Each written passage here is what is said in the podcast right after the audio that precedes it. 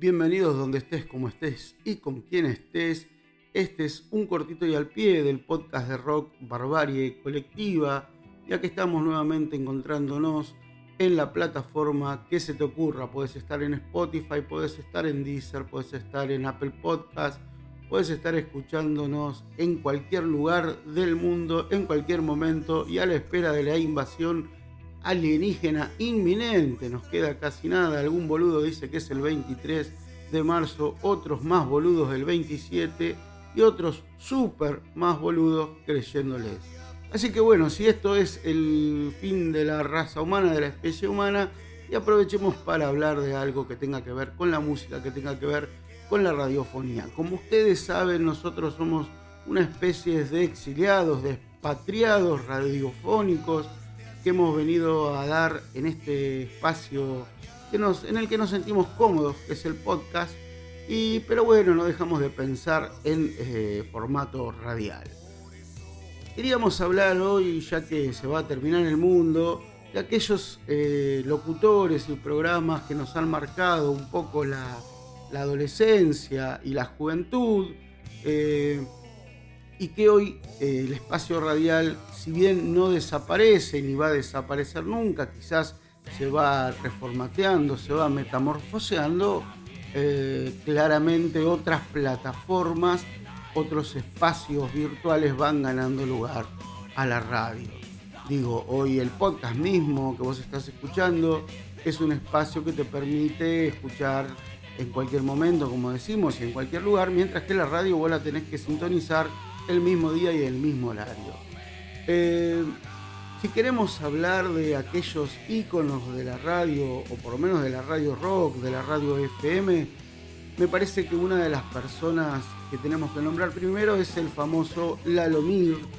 Eh, Lalomir, un precursor de la radio, ladrillo fundamental de la rock and pop, de la vieja rock and pop, no del sorete que estamos escuchando ahora, este, un tipo que es eh, claramente un conductor y un conocedor a fondo de eh, la música, un, melómano, un fanático que se recicla constantemente y ya tiene sus espacios tanto en Instagram como en, otras, en otros espacios virtuales.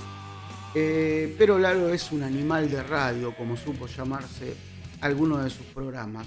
Junto a Lalo crecieron muchas de las que después se convirtieron en grandes referencias de la radiofonía argentina, como por ejemplo La Negra Bernasi, que hoy sostiene un programa en la FM, eh, en la FM Rock and Pop, no, perdón, en la FM eh, Pop, no, recuerdo, creo que es Pop el nombre de la radio, este, un programa ya no, ya no tan rockero, pero sí cargado con la temática rockera y esa forma de, vivir la vida al estilo rock que tiene la negra, a veces con algunos excesos eh, burgueses que comparte con el pelotudo de Marley.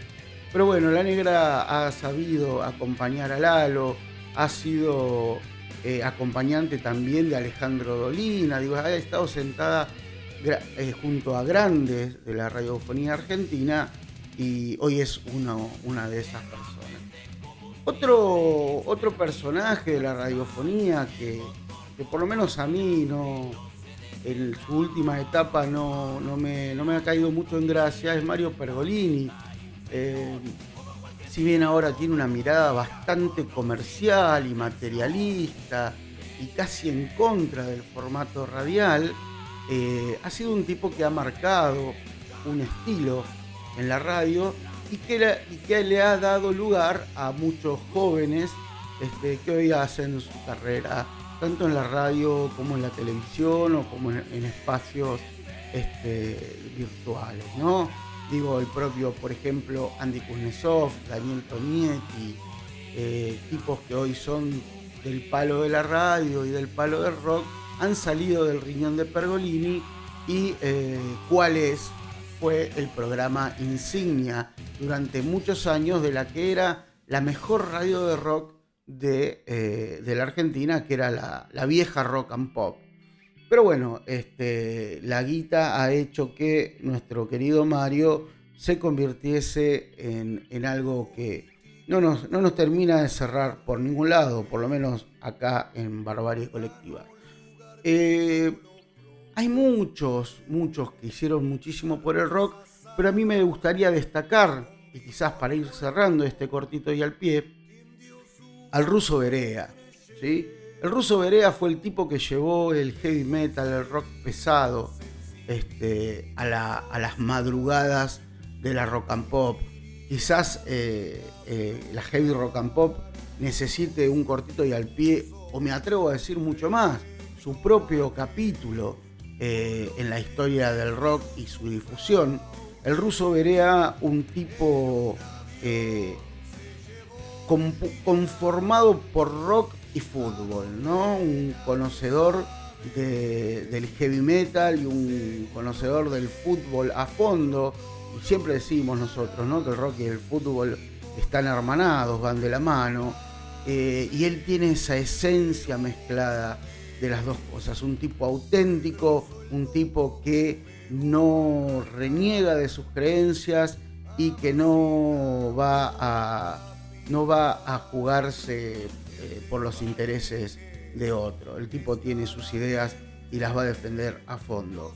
Fue en las madrugadas de la heavy rock and pop donde pudimos escuchar grandes bandas, donde hubo grandes invitados, donde corría mucho whisky, mucha cerveza y muchos nos desvelábamos eh, conociendo, quizás muy de pibes, eh, bandas que nos parecían aparecían con un sonido para nosotros por lo menos absolutamente innovador.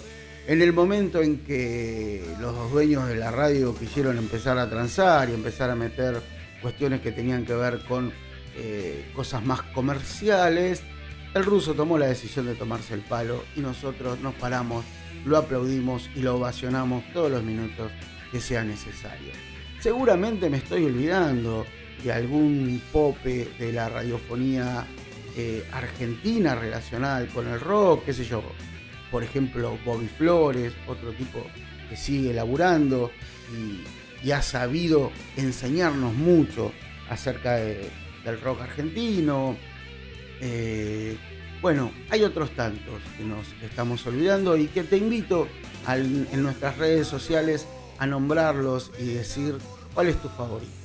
Nos vamos a despedir con algo bien al palo, nos vamos a pedir con algo bien, bien rockero, nos vamos a despedir con heavy metal, nos vamos a despedir con hermética, nos vamos a despedir con Gil Trabajador. Señoras, señores, un gusto otra vez estar con ustedes, como decimos siempre, que sea rock.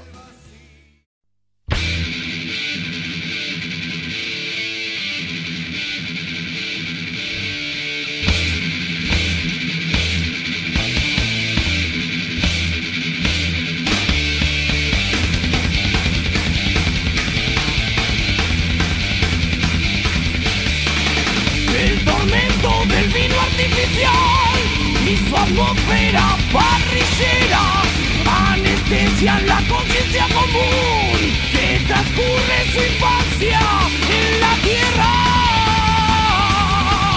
Estomacal. Masticando esta siniestra heredad. Prisionero estoy en mi natal. Donando sangre al antojo de un patrón por un mísero sueldo